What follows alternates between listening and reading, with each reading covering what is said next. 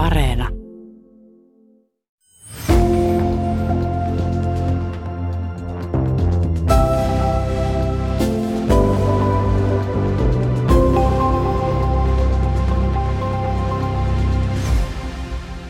Pitäisikö köyhän luopua lemmikistään ja autorämästään ja säilyä syksysi haaparouskuja ja kerätä puolukoita? Pitäisikö vai ahkerille vähävaraisille antaa yhteiskunnan tukea? Minä olen toimittaja Asta Leppä ja tämä on Köyhä Suomi, ohjelmasarja köyhyydestä Suomessa. Ota selvää, miksi Suomen kaltaisessa hyvinvointivaltiossa on huono-osaisia ja keitä he oikeastaan ovat. Tässä ensimmäisessä jaksossa kysytään, miksi sossupummin leima uhkaa yhä helposti niitä, jotka turvautuvat yhteiskunnan tukeen. Ja onko myötätunto heikkoja kohtaan koronan myötä vihdoin lisääntymässä? Muun muassa näihin kysymyksiin vastaavat helsinkiläinen pitkäaikaistyötön, entinen toimistosihteeri Jaana Saikkonen sekä huono-osaisuutta ja eriarvoisuutta vuosia tutkinut professori Juha Saari. Tämä on Astalippä ja Köyhä Suomi.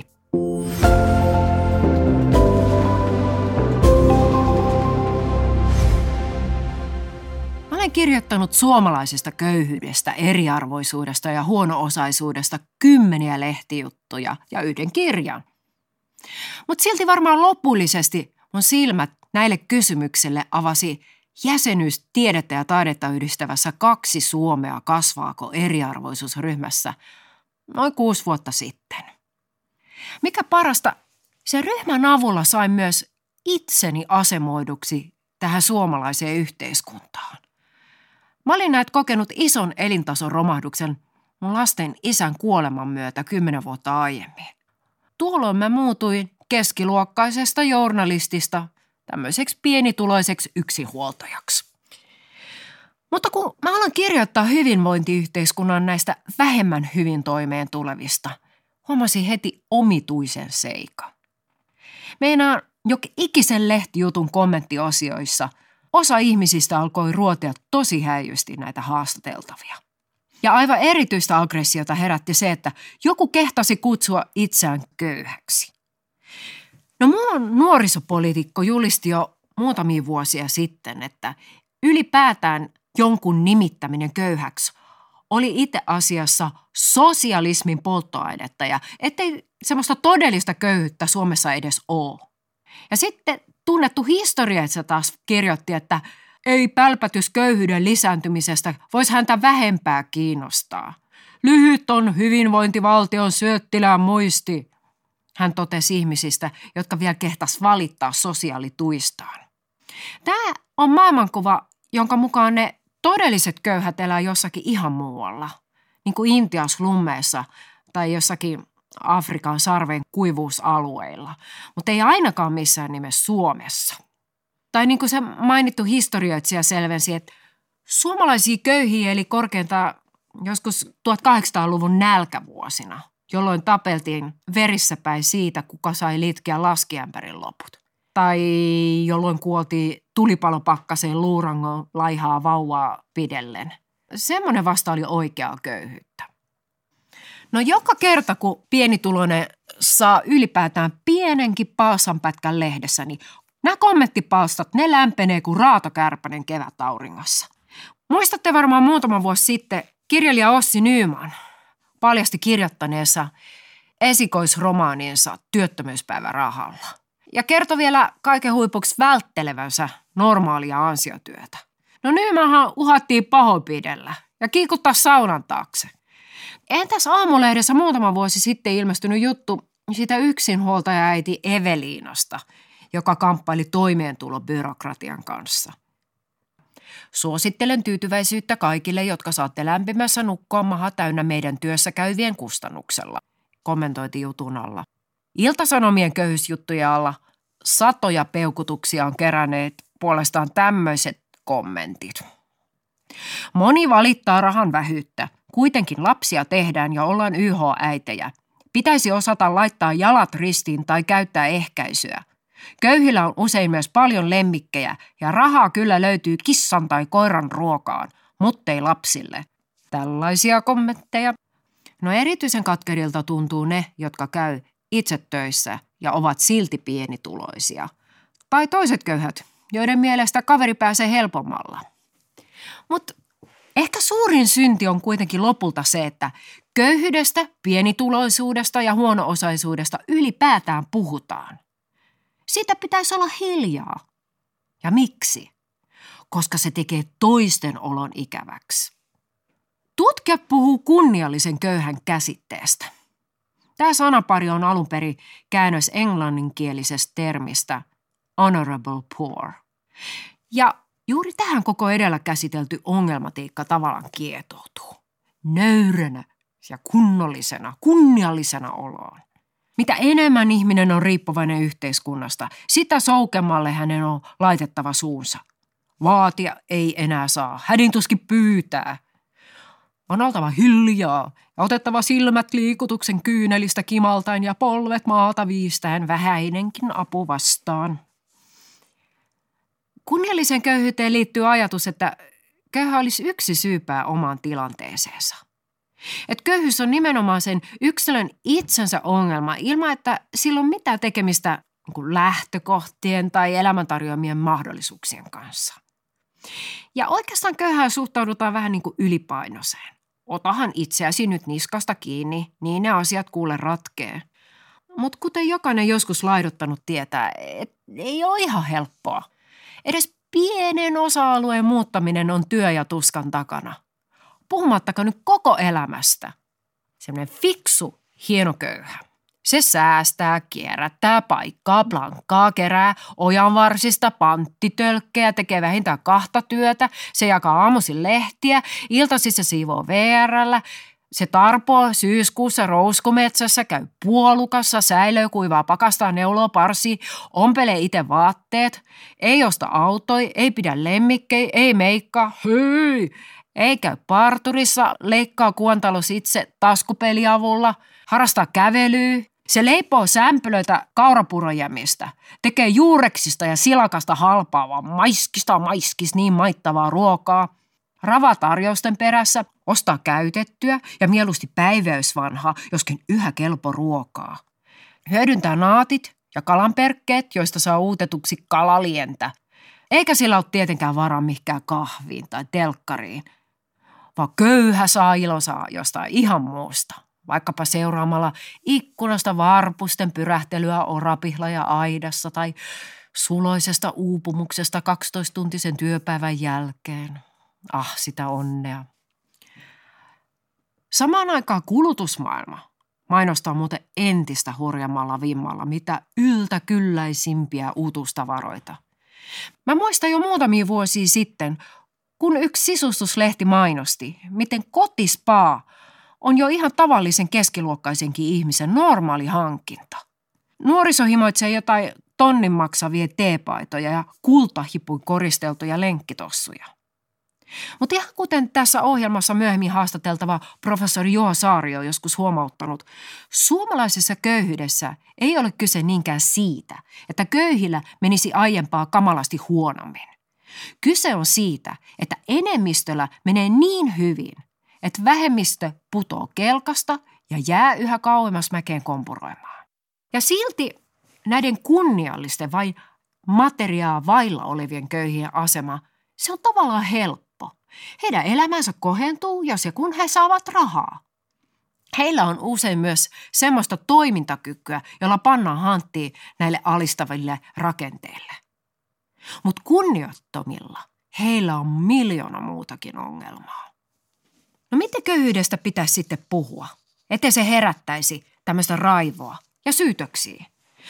Vai ovatko raivo ja syytökset päinvastoin terveen yhteiskunnan merkki? Jonkinmoinen moraalinen patorakennelma, jottei apua ja yhteiskunnan tukea haeta kevein perustein. Et itsenäisesti pärjääminen ja työnteko on kuitenkin se standardi, johon kaikkien pitäisi pyrkiä. No totta hemmetissä niiden pitäisi olla standardi. Mutta ihan kuten liikenteessä, kaikki ei suinkaan ole keskimääräistä parempia kuskeja, vaikka kallupien mukaan jengi niin itsestään ajatteleekin. Elävässä elämässäkään kaikilla ei ole samanlaisia kykyjä. Kaikki ei ole keskimääräistä parempia elämään annettujen ideaalien mukaisesti.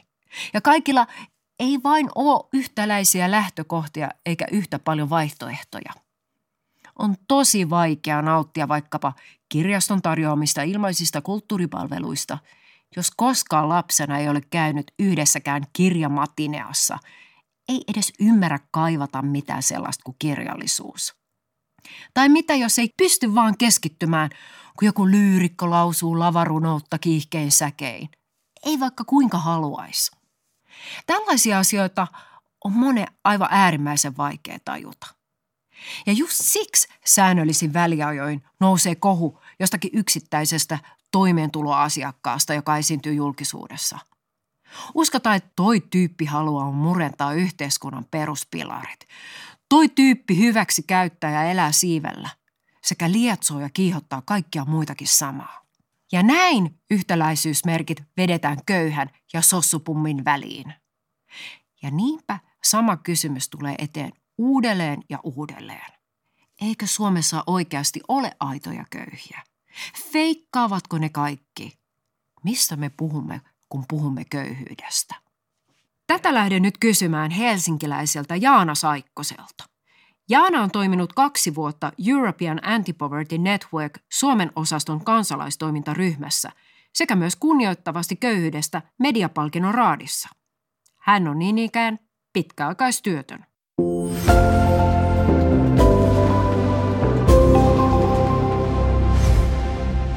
No niin. Oho, alskas tippui. Katsotaan vähän tätä sun huoneistoa. Olet se täällä pitkään asunut? Ää, 26 vuotta. Tämä on viihtyisä alue. Mä tykkään täällä olla ja nyt mä toimin talotoimikunnassa ja tunnen naapuruston ja se on merkityksellistä kivaa työtä, vapaaehtoistyötä. Ja joki on ihan lähellä ja sitten tuonne toisen suuntaan, kun lähtee radan ali, niin siellä on sitten myös peltoja ja puistoa ja mukavaa luontoa. Eli olemme täällä Helsingin Pukinmäessä ja Anna Saikkosen viehättävän keittiön pöydän äärellä. Ja jokaisen haastattelun alussa meillä on tapana täyttää tämmöinen imaginaarinen lomake, ikään kuin pastissina pienituloisiin kohdistuvasta byrokratiasta. Joten nimi. Jaana Saikkonen. Ja ikä.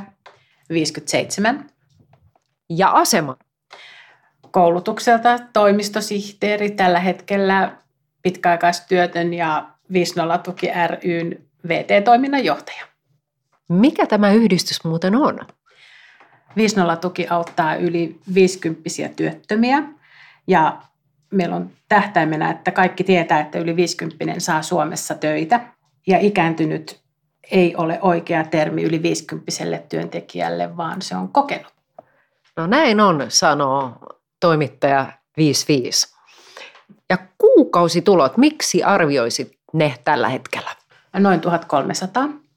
Ja jos voisit vielä lyhyesti sanoa, mikä on syy tähän vähävaraisuuteesi? Uh, irtisanominen viisi vuotta sitten tuotannollisista ja taloudellisista syistä ja sen jälkeen kun ansiosidonnainen päiväraha loppui, niin sitten Kelan peruspäiväraha tai siis työmarkkinatuki asumistuki ja toimeentulotuki.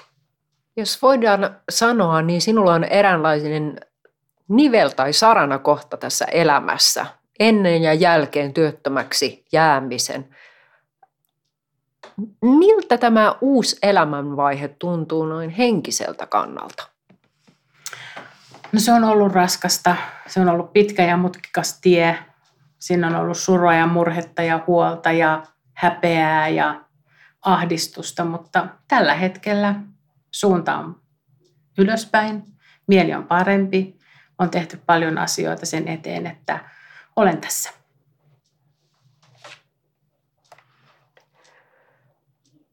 Millä tavalla sä olet yrittänyt parantaa tätä omaa tilannetta? Mikä saa sut noin ihanan optimistiseksi?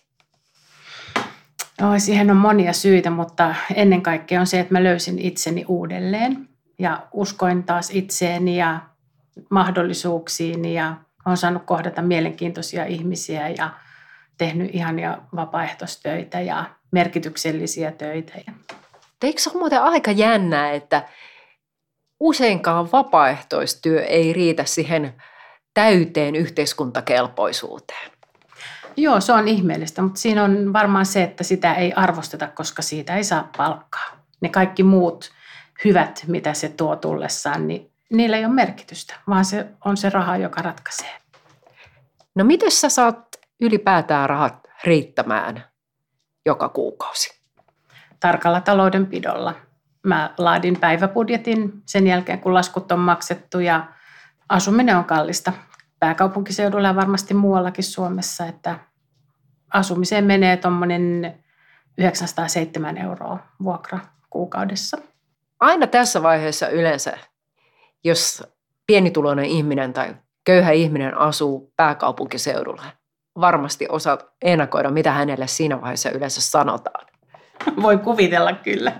Niin, että muuta pois sieltä.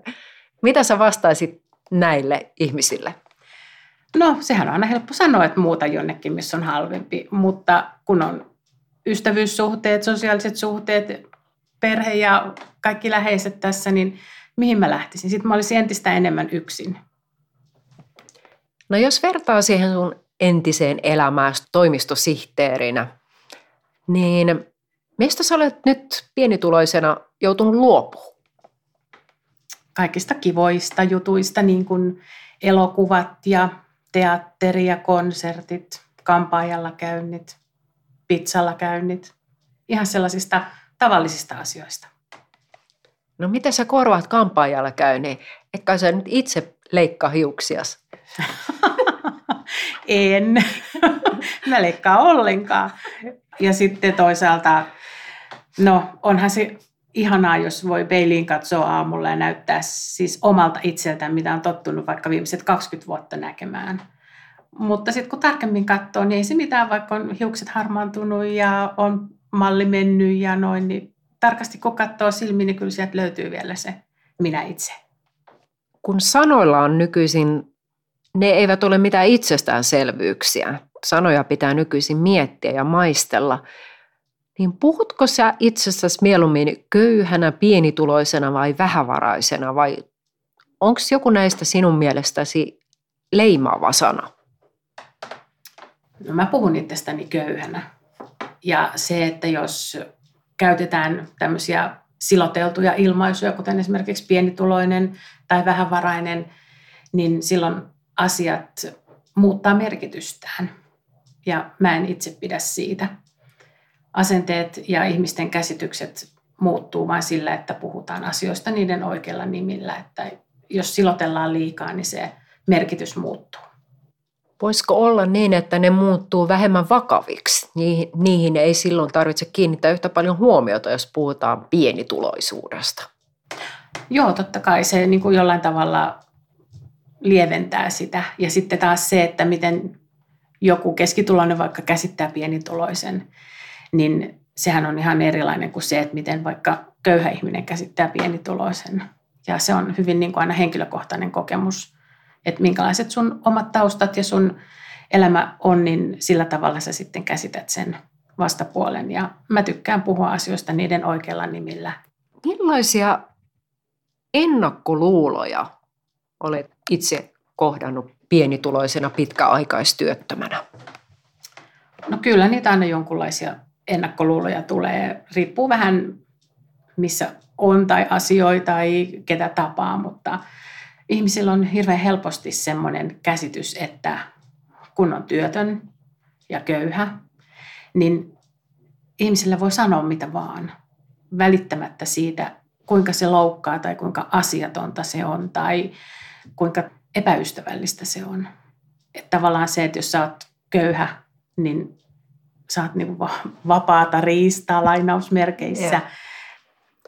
Tuleeko sinulle itselle mieleen mitään tällaista erityisen epämiellyttävää kohtaamista, jolloin sut olisi tullut leimatuksi jollain tietyllä tapaa?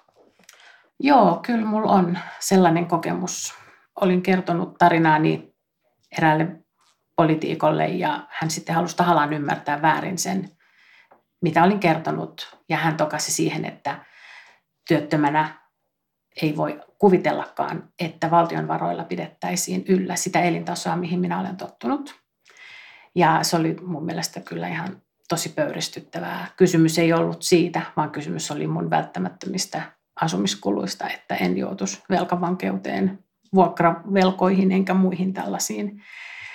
Niin se oli kyllä tosi loukkaavaa ja ihmisarvoa alentavaa. On pakko kysyä heti perään tällainen melko provokatiivinenkin kysymys, että onko se Suomessa niillä sosiaalituilla eläminen sitten kovin helppoa ja sitä vain elellään leveätä elämää täällä Pukinmäessä. ei, se, ei, helppoa se ei ole. Tuilla eläminen on tosi ahdistavaa ja työlästä ja pelottavaa ja se on hyvin niin kuin arpapeliä monesti, että Kelan päätöksiä odotellessa joka kuukausi tulee erilaiset päätökset, että samoilla tuloilla ja samoilla menoilla tulee erilaisia päätöksiä. Että se on hyvin mielivaltaista. Ja jatkuva tukien hakeminen ja hakemusten täyttäminen ja odottaminen ja niihin liitteiden laittaminen, niin kyllä se on ihan tosi työlästä. Todellakin en mitään muuta vihaa niin paljon kuin byrokratiaa. Se muistuttaa liikaa koulun matematiikkaa. Ennakkoluuloja voi olla myös ihan läheisillä ystävillä ja sukulaisilla ja näin edelleen. Luuletko, että on usein se tilanne onkin se, että vaikka itse sanoit, että puhut mielelläsi avoimesti ja suoraan asioista, niin se voikin nolottaa joitakuita läheisiä? Joo, kyllä niin varmasti on. Uskon, että ähm, lähipiiri on tottunut siihen, että mä puhun suoraan ja oikealla nimillä, ja he ei ole enää vaivautuneita. Mutta silloin aluksi, kyllä kun aloitin tämän puhumisen näistä asioista, niin silloin he oli ja ihmiset ei halunnut nähdä sitä mun hätää ja huolta ja ne ei tiennyt, mitä ne olisi sanonut mulle ja se oli, se oli aika merkillistä aikaa. Että kyllä silloin oli sellaista joidenkin ystävien kohdalla, että pidettiin enempi taukoa ja sitten kun he soitti, niin sitten saattoi olla, että he kertoi kaikkea, mitä he on tehnyt ja kampailla käynnistä ja lomien suunnitteluista ja sellaisista. Ja mä olin sitten vaan, että joo, että tosi kiva. En ollut kateellinen, en missään tapauksessa, mutta en myöskään jaksanut niin kuin kuunnella niitä asioita, kun mun oli niin vaikea saada sitä taloutta pyörimään niillä minimaalisilla tuloilla, että sitten ihan armahdin myös itseäni sillä, että pidettiin vähän sellaista niin kuin väliä. Niin, sehän on aika inhimillistäkin. En nyt sano, että olla kateellinen, se on ehkä liian vahva sana, mutta jotenkin tuntee itsensä osattomaksi, varsinkin kun suurin osa ihmisistä nyt tulee aika hyvin toimeen Suomessa. Niin tunneeko se sellaista osattomuutta tai ulkopuolisuutta monta kertaa? Ehkä ystäväpiirissä niinkään, mutta ylipäätään tässä yhteiskunnassa. En mä enää. Kyllä mä silloin aluksi. Ja se varmaan helpotti silloin siinä kohtaa, kun mä hyväksyin tämän tilanteen, että tämä on nyt tällä hetkellä mun elämää. Mutta kyllä silloin aluksi oli sellaista, ja se oli tosi epäoikeudenmukaista ja kun mä en voinut tehdä sille asialle mitään. Ja kaikki oli tapahtunut niin, että mä en ollut itse voinut vaikuttaa niihin mitään. Ja se työnhaku ei tuottanut tulosta. Niin kyllä silloin oli just sellainen olo, että että oli niin kuin osaton ja ulkopuolinen ja semmoinen jotenkin tosi surkea olo. Ja tosiaan yksi asenne on myös se, että suhtaudutaan jotenkin hyökkäävästi tai aggressiivisesti siihen huono-osaiseen. Ja yleisiä on erilaiset neuvot, kuten ota itseäsi niskasta kiinni, hakisit nyt niitä töitä. Joo, joo, joitakin kertoja on, on tullut hyviä neuvoja, mutta se, joka niitä neuvoja antaa, niin hän ei ole kyllä siinä mun elämässä sillä hetkellä millään tavalla niin kuin ymmärtänyt, mistä on kysymys. Se on niin helppo sitten sanoa, että tee nyt hyvä ihminen itsellesi jotakin ja ota ittees niskasta kiinni ja kyllä tekevälle töitä löytyy. No tässä viiden vuoden aikana 184 työhakemusta, kolme haastattelua ja lopputulos nolla. No äh, täytyy myöntää, että itse en ihan noin paljon ole hakenut töitä, mutta pidän itseni silti aktiivisena. Sanoisin, että olet superaktiivinen ihminen. Mm, mitä sun mielestä ihmiset ei vain oikein tahdo ymmärtää köyhän elämästä? No varmaan suurimmaksi osaksi sitä, että mistä kaikesta pitää luopua.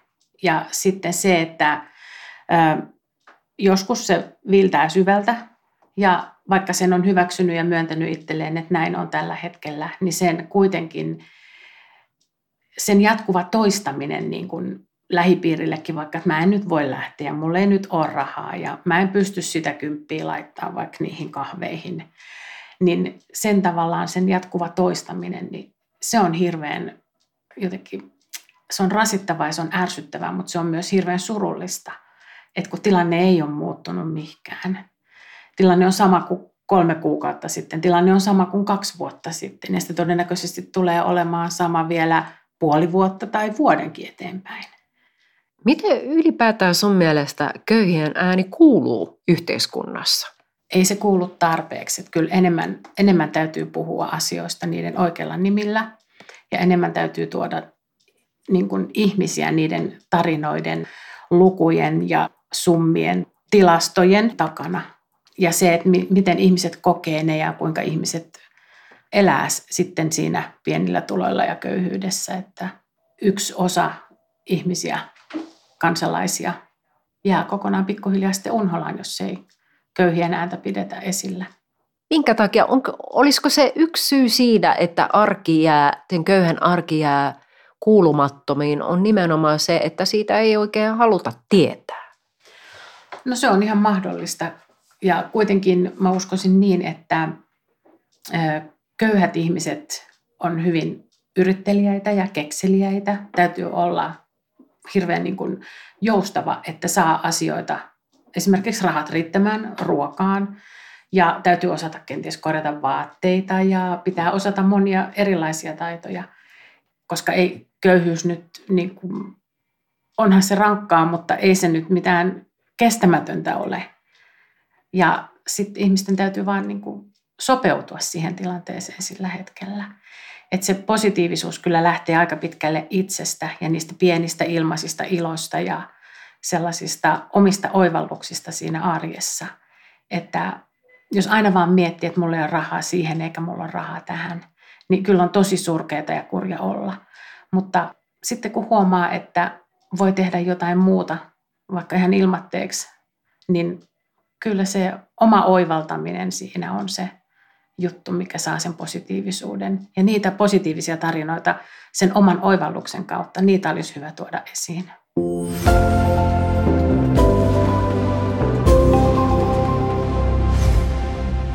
nyt takaisin studioon, jossa keskustelen professori Juho Saaren kanssa siitä, miten puhumme köyhistä ja köyhyydestä ja onko Suomessa sosiaalipummeja? Oletko sinä ollut joskus elämäsi aikana pienituloinen? Kyllä. Siis on olemassa elämässäni ehkä kolmekin jaksoa, jolloin olin ihan pers auki. Ja se oli ensimmäinen vaihe oli sen jälkeen, kun isäni kuoli 11-vuotiaana ja meistä tuli vakavaraisesta perheestä ylivelkaantunut perhe muutamassa päivässä.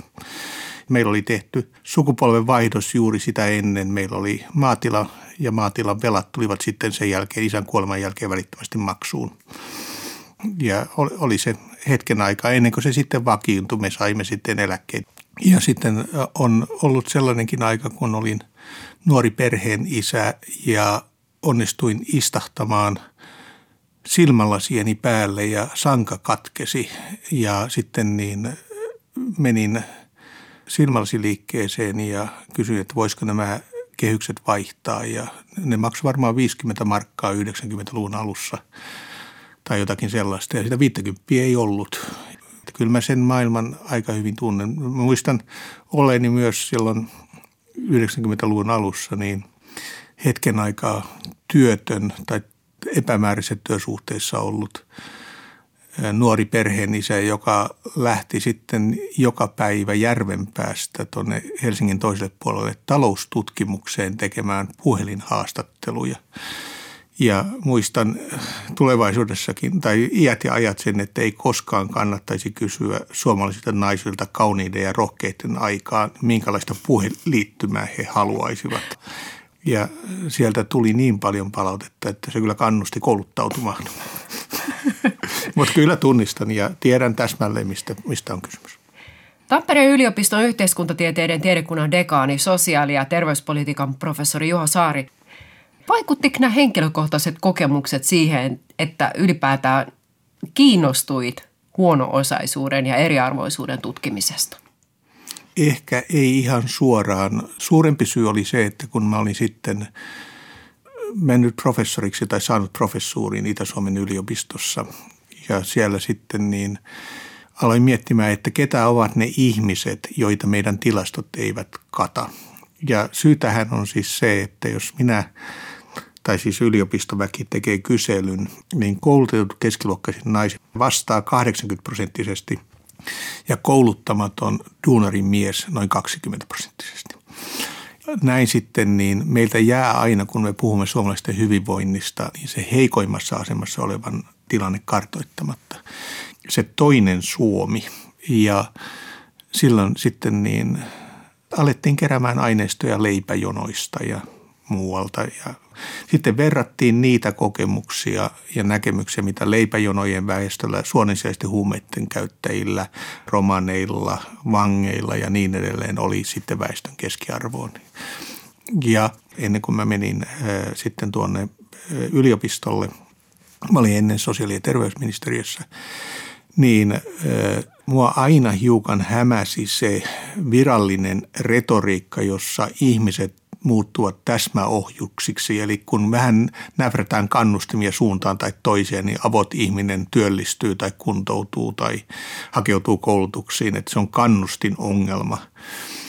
Se puhe oli hyvin etällä siitä todellisuudesta, jota näin sitten, kun kävin tarkastamassa erilaisia hankkeita, joissa ihmiset oli kolhittuja, ahdistuneita – kommunikaatio rajoitteisia siinä mielessä, että he eivät juurikaan mitään halunneet puhua ja jos heidän piti esitellä itsensä, niin ne saattavat sanoa nimensä ja sitten jatkaa ei mitään muuta.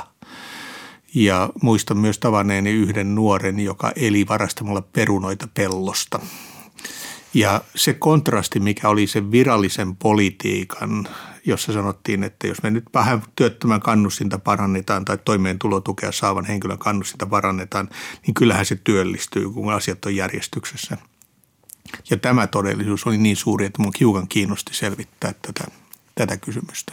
Mulle tuli mieleen tuosta toinen Suomi-ajatuksesta. Ovatko nämä ihmiset samalla niin sanottuja toisia?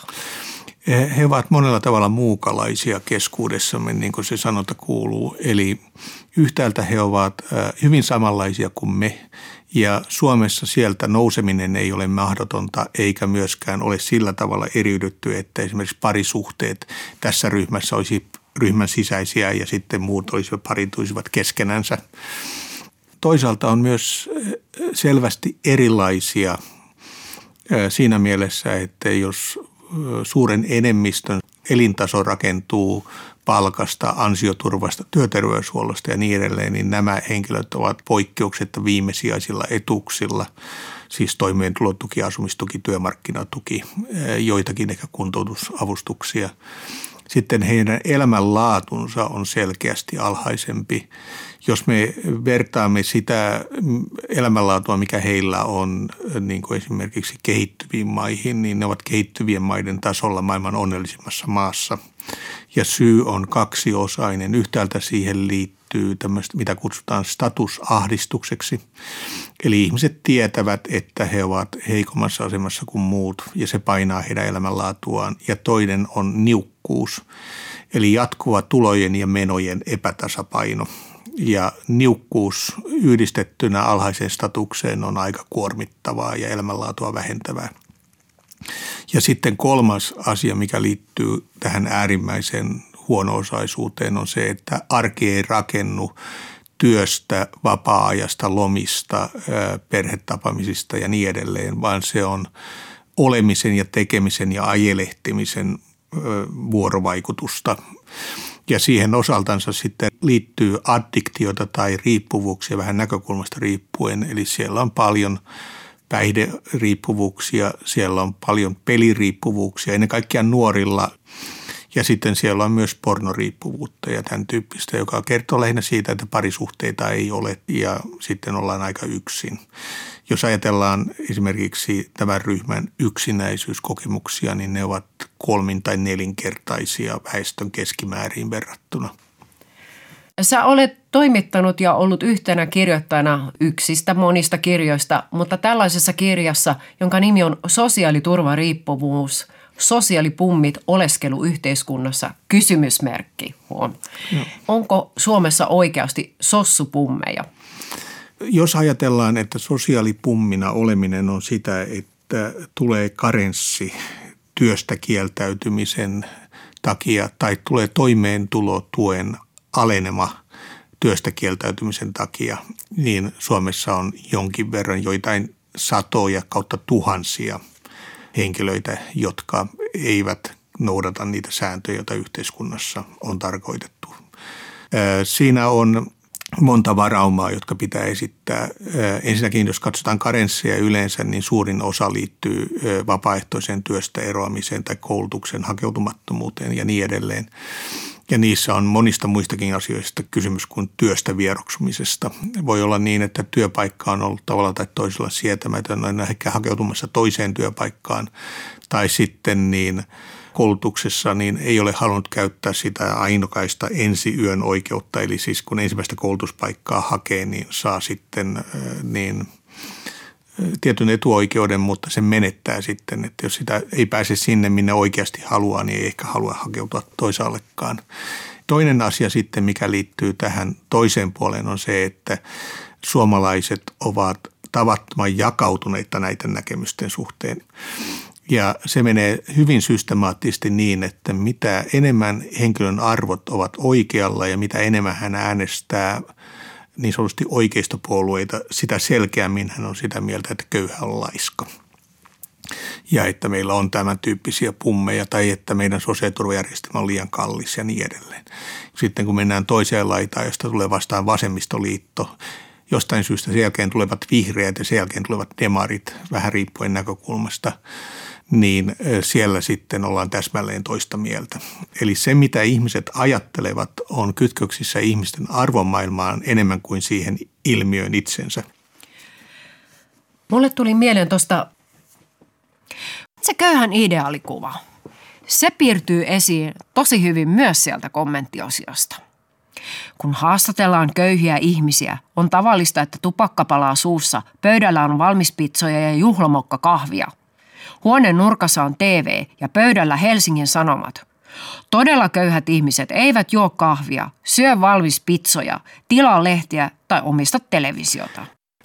Kyllä niin kun jos käy niitä keskusteluja lävitse, jossa sosiaalipummisana on ytimessä ja katsoo, mitä sen ympärillä tapahtuu, niin kyllä siellä niin risuja keräämään ja ojia putsaamaan ja niin kuin mitä tahansa tekemään on se kansakunnan ensimmäinen ohje. Ei saisi lisääntyä ja viinanjuontikin pitäisi erikseen kieltää, että näille pitäisi olla erillinen lappu, että ei alkosta viinaa.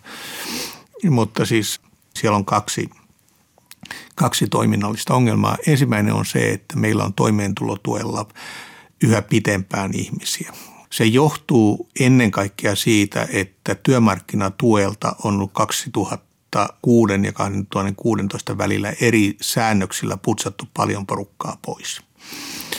Eli työmarkkinatuen saamisen ehdot ovat vaikeutuneet. Entisessä maailmassa he olisivat olleet työmarkkinatuella, nyt he ovat toimeentulotuella. Ja sitten toinen asia, mikä liittyy tähän järjestelmään, on se, että pitkäaikainen toimeentulotuen käyttö hyvin voimakkaasti ennustaa sitä tulevaisuutta. Että jos on ollut pitkäaikaisesti toimeentulotuella päätoimisena etuutena, niin kyllä se tuppaa olemaan niin, että seuraava vaihe on sitten eläkepäätös tai sitten joku muu pysyvämpi ratkaisu. Ja siellä on myös sitten toisia tämmöisiä niin kuin järjestelmän rakenteeseen liittyviä kysymyksiä. Ja yksi on tämä niin sanottu PIK-ongelma, eli byrokratialoukku, informaatioloukku ja kannustinloukku. Kun ihminen on pitkään etudella, niin sitten tulee kysymys, että kannattaako sitä paattia keinuttaa eli vaihtaa toiselle etuudelle, koska silloin byrokratialoukut tulevat päälle. Mit, mitkä tahot heräävät tämän seurauksena? Herääkö ulosottomies? Herääkö muut perijät? Tuleeko siinä niin kuin asunnon kanssa ongelmaa, että on liian isotuloinen asuntoonsa? Todetaanko, että opiskelija ei enää ole opiskelija, vaan työssä käyvä? Jos on ollut opiskeluun liittyvä asunto ja sitten sulla onkin yhtäkkiä palkkatuloa, niin aletaan kysymään, että mikä tämä immeinen on ja kuuluuko se tänne. Sitten on se informaatiokysymys, eli ihmiset eivät aina tiedä, mitä pitäisi tehdä. Jos sinä menet vaikkapa koulutukseen, joka tähtää työelämävalmiuksien parantamiseen, onko se koulutus vaikuttavaa. Ihminen joutuu miettimään, hetkinen, mä käytän tähän nyt seuraavat 120 tuntia elämästäni. Kannattaako tämä mulle? Mitä hyötyä tästä on? Ja sitten viimeinen on tämä kannustinloukku, eli kun useimmat meistä pitävät käyvät töissä, jotta meillä olisi vapaa-aikaa. Vaikka ajatellaan pelaavaa nuorta, niin se pelaaminen voi olla ihan mukavaa puuhaa – ja sitten jos tarjotaan rutiinityötä vaihtoehtona, niin että ehkä se töissäkäynti ei tule päällimmäisenä mieleen. Siihen liittyy myös sitten se, että voi olla toisipäin, eli että se arki on todella tylsää, ahdistavaa, kuormittavaa ja mökkiyttävää ja yksinäistä ja niin edelleen kun taas sitten työ olisi todella kiva asia ja tuntisi merkityksellisyyttä ja niin edelleen. Nämä vaat voi olla hyvin erilaisia ja meidän järjestelmä ei oikein tunnista tätä kokonaisuutta.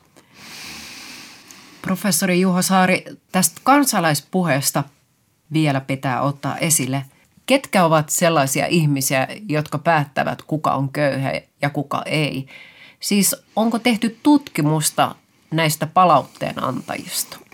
pääsääntöisesti suomalaisten erot ei ole valtavan suuria, mutta siltä osin kun voi vakuuttavasti sanoa, että kukaan näkee köyhän laiskaksi ja vähän niin kuin aikaansaamattomaksi ja niin poispäin, niin ne ovat henkilöitä, jotka täyttävät kaksi kriteeriä samanaikaisesti. Ensinnäkin ne ovat varsin varakkaita tai heillä on varsin korkeat tulot. Ja toinen on se, että heillä ei ole lähipiirissänsä kokemusta – köyhyydestä tai tämän tyyppistä kolhuista tai vastaavista. Sinänsä niin kuin iso tuloisuus ei vielä aiheuta kovin vahvasti tällaisia niin kuin näkemyksiä, että köyhä on laiska. Mutta iso tuloisuus yhdistettynä siihen, että ei ole kokemusta tästä ilmiöstä aiheuttaa tämän. Sitten toinen porukka, jossa tämä ajattelu on merkittävää, niin on ryhmät, jotka ovat pikkuisen sen viivan yläpuolella, jossa niin kuin ollaan köyhyyden yläpuolella. Ja he, he ovat siellä Alepan kassalla tai he ovat sitten suorittavissa työtehtävissä ja niin edelleen. Ja välillä he esittävät kysymyksen, että toi henkilö, joka tuossa jää kotiin tuossa naapurikämpässä aamulla, niin tienaa kuukaudessa pari 300 euroa vähemmän kuin mä – Siinä on siis vahva tämmöinen epäreiluuden kokemus. Sosiologiassa esiintyy myös käsitteet kunnialliset ja kunniottomat köyhät. Millaisia ovat nämä kunniottomat köyhät? Kunniallisia ovat työhön kykenemättömät ja takaisin maksavat. Ja Suomen kansan äh, niin kuin näkemykset näistä on kohtuullisen yksioikoisia, että jos ihminen kykenee töihin, niin töihin on mentävä – vaikka meidän työmoraali itse asiassa on vertailevasti lähtenyt voimakkaaseen laskuun näiden vertailevien tutkimusten mukaan, se on tullut aika jyrkästikin alaspäin, niin edelleenkin eh, jos elää etuuksilla, niin olettama on se, että oma osuus on tehtävä. Ja toinen on tämä takaisinmaksuajattelu, Eli kun me joskus kysyttiin, että pitääkö 75-vuotiaan henkilö maksaa takaisin saamansa tulonsiirrot, niin osa väestöstä oli ehdottomasti mieltä, että näin on meneteltävä. Ja semmoinen niin kuin vastavuoroisuuden laki. Eli etuuteen syntyy oikeus, jos sitä on maksanut, joko vakuutusmaksuilla tai sitten veroilla. Ja jos ei ole, niin sitten on niin kuin ei hyvä. Ja sitten se kunniattomuus on tämän kolikon täys kääntöpuoli, että jos oletetaan, että ihminen on työkykyinen, mutta ei ole työhaluinen, ja huom, korostan, oletetaan. Tai jos oletetaan, että ihminen haluaa ottaa, mutta ei ole valmis antamaan, niin sitten syntyy tämmöinen vastavuoroisuuteen liittyvä aukko. Ja myös se myötätunnon määrä on kytköksissä näihin kysymyksiin. Sitä kutsutaan empatiakuiluksi itse asiassa teknisesti, eli että ketkä ovat meidän empatiamme piirissä, ketkä ovat sen ulkopuolella. Ja esimerkiksi kun me on tutkittu suomalaisten maahanmuuttaja-asenteita, niin kyllä selvästi näkee sen, että suomalaiset arvioivat todella tarkkaan, onko maahanmuuttaja kunniallinen vai ei se maahanmuuttaja on siellä jossakin asunnottomuuden ja päihdeongelmaisen kanssa samassa nipussa suomalaisten mielestä. Tuossa edellä haastattelemani pitkäaikaistyötön Jaana Saikkonen kertoi, että hänen tukensa kuussa olivat 1300 euroa. Ja se summa tuntuu näin äkkiseltä ajateltuna aika suurelta. Mutta sitten taas kun hän asuu pääkaupunkiseudulla, mm. niin se asunnon vuokra ja sähkö lohkas tästä summasta niin suuren osan, että Jaanalla jäi elämiseen vähän yli 300 euroa kuussa. Ja nyt mä pelkään vähän, että hän saa sellaista palautetta, ettei ole oikeasti köyhä. Ja Joo. kuinka hän kehtaa valittaa. Mistä tällainen palaute kumpuaa? Joo, siis äh, tämä on suomalaisessa keskustelussa tosi usein esiin nouseva asia, että meillähän on sellainen asia kuin hyväksyttävä vuokran käsite.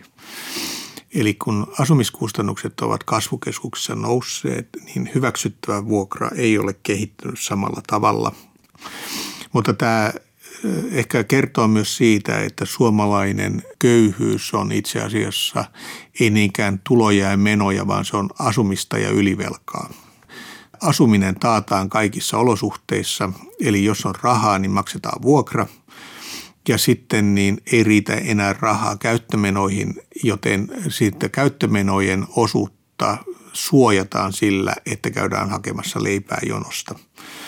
Suurin syy leipäjonossa käymiseen ei ole etuksien matala taso, vaan suurin syy on asumiskustannusten korkea taso. Ja sitten siinä on toinen asia, mikä on merkityksellinen, on se, että sosiaaliturvajärjestelmä – ei tunnista velkaa samalla tavalla kuin se tunnistaa muut menot. Eli kun kysymys on pääoman lyhentämisestä, niin se on ihmisen omassa vastuussa. Ja meillä on aika paljon sellaisia lainajärjestelmiä, joissa se pääoman osuus kasvaa vaiheittain.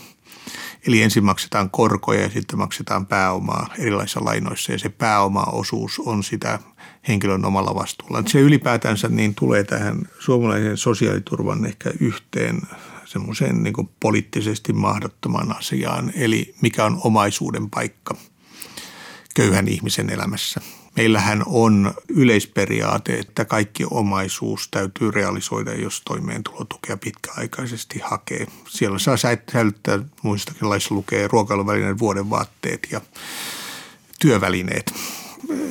Ja se on hyvin hankala, koska ihmisten turvallisuus rakentuu usein omaisuudesta – ja jos esimerkiksi ajatellaan tilannetta, että meillä on kaksi henkilöä, toinen on vuokralla ja toinen on omistusasunnossa ja molemmat menettävät työnsä, niin se omistusasunnossa oleva voi sanoa, että onneksi mulla on tämä kämppä ja, sitä ei voi ottaa multa pois, kun taas se vuokralla oleva joutuu miettimään, että tuleeko tässä vielä häätökin.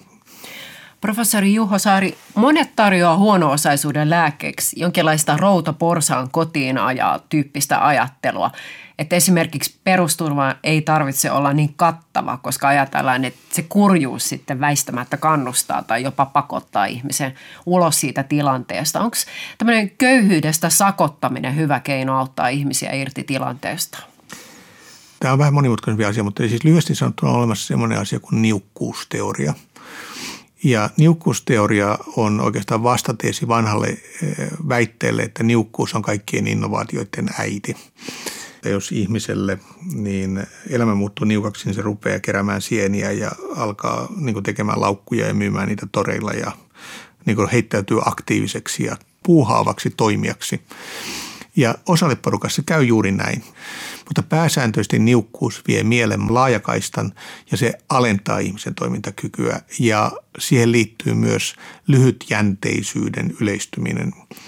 Ja tämä johtuu siitä, että ei voi suunnitella kovin pitkälle tulevaisuuteen, koska se oman investoinnin tuotto on aika epäselvä. Ja sitten toisaalta, jos on pakko miettiä, että ostanko nyt lapselle kengät vai laitanko sen, käydänkö saman rahan lapsen harrastukseen, niin sitten ostetaan kenkä, jolloin se investointi tulevaisuuteen jää vähemmälle ja siihen syntyy lyhytjännitteisyyttä. Ja sitten siihen liittyy osassa porukassa ennen kaikkea nuorissa semmoinen live fast die young mekanismi. Tulevaisuus ei näytä muuttuvan tässä kovin paljon paremmaksi, että otetaan tästä irti kaikki, mikä irtoo ja ei ajatella kovin pitkälle tulevaisuuteen. Niukkuuteen liittyy myös postipelko.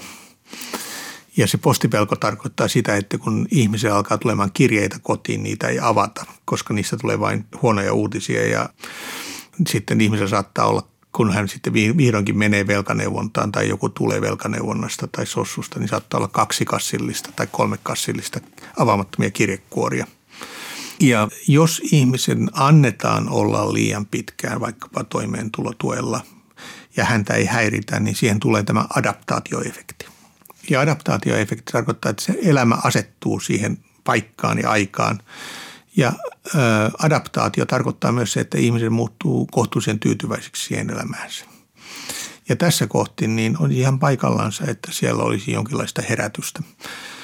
Tässähän on siis Suomen toimeentulotukijärjestelmässä on sellainen tekninen ongelma, jos henkilö ei aktiivisesti informoi Kelaa tai Sossua siitä, että hänellä on jotain ongelmaa tämän tilanteen kanssa, niin ihminen saa olla aika pitkään rauhassa. Ja mitä pitempään sun CVssäsi näyttää tyhjää, sitä vaikeampi se on pitemmällä aikavälillä päästä töihin tai koulutukseen tai kuntoutukseen ja kaikki sellaiset työelämätaidot ja ehkä sosiaalitkin taidot pääsee pikkuhiljaa rapautumaan. Eli vaikkapa kahden kuukauden tai kolmen kuukauden toimeentulotuen saamisen jälkeen olisi ihan hyvä, että siinä olisi tämmöinen velvoittava sosiaalityöntekijän tai sitten sosiaaliohjaajan tapaaminen, jossa katsottaisiin se arjen paketti, että onko tosiaan niin, että tässä nyt tällä pitkittyneessä toimeentulotuen käytössä on kysymys vain tuloista – Eli että niin kuin elämä on muuten kunnossa, yrittelijäisyyttä on ja niin poispäin, niin fine. Ihmisellä on oikeus etuuteen ja näin se pitäkin olla. Mutta sitten se, että jos siihen liittyy vaikka ylivelkaongelmaa, jos siellä on perheväkivaltaa, jos siellä on vaikka monikulttuurisuuteen liittyviä asioita, niin pätevä sossu pystyy iltapäivässä laittamaan elämäsi järjestykseen. Mutta meillä ei ole tällä hetkellä sellaista järjestelmää, joka toimeentulotuessa triggeroisi sen valvonnan ja ohjauksen. Korostaisin nyt, että tämä nyt ei ole niin sanottua kyyläämistä, vaan tämän idea on se, että ihmisten elämässä on näitä byrokratialoukkuja, informaatioloukkuja ja kannustinloukkuja, ja kun niitä on ja ne vaikeutuu, niin se on vähän niin kuin lumipallo menee rinnettä alas, että se kasvaa koko ajan. Niin jos se pystyisi pysäyttämään siinä, niin se olisi kaikkien kannalta hyvä. Professori Juho Saari, kuinka korkealle hyvinvointivaltiota ja heikkojen tukemista arvostetaan Suomessa? Suomalaiset on käsittääkseni aika auttavaista kansaa loppupeleissä. Juu, siis aina välillä sanotaan, että Suomen kansa kylmenee. Ja kun aikasarjoja katsotaan, niin mitään merkkiä tästä ei ole. Kyllähän myös on se, että suomalaisessa politiikassa – kun poliitikolta kysytään, että ketä pitää auttaa, niin vastaus on aina kaikkein heikoimmat. Siellä ei sanota, että meidän ryhmä olisi tässä jonossa ensimmäinen, vaan että kaikkein heikoimmat. No sitten kun me joudumme kiusaamaan poliitikkoja ja kysytään, että ketä sä nyt tarkkaan ottaen tarkoitat, niin sitten sanotaan, että lapset, vanhukset, sairaat ja olisiko vammaiset. Ja tässä onkin menikin jo kaksi miljoonaa suomalaista pantiin yhteen nippuun. Eli se todellinen huono-osainen on ylisukupolvisesta huono-osaisuudesta kärsivä toimeentulotukiasiakas. Poliitikko ei tähän ryhmään kiinnitä huomiota, mutta siis sellainen vahva ymmärrys siitä, että mennään työmarkkinoiden ulkopuolella olevat ryhmät edellä, niin on suomalaisessa yhteiskunnassa hyvin vahva. Ja Suomessa ei ole yhtäkään puoluetta eikä yhtäkään puolueen sisällä olevaa ryhmää, jossa enemmistö olisi sitä mieltä, että hyvinvointivaltio ei ole hintansa väärti. Lyhyesti sanottuna Suomessa ei voi valtaan päästä muuta kuin hyvinvointivaltiota kannattamalla.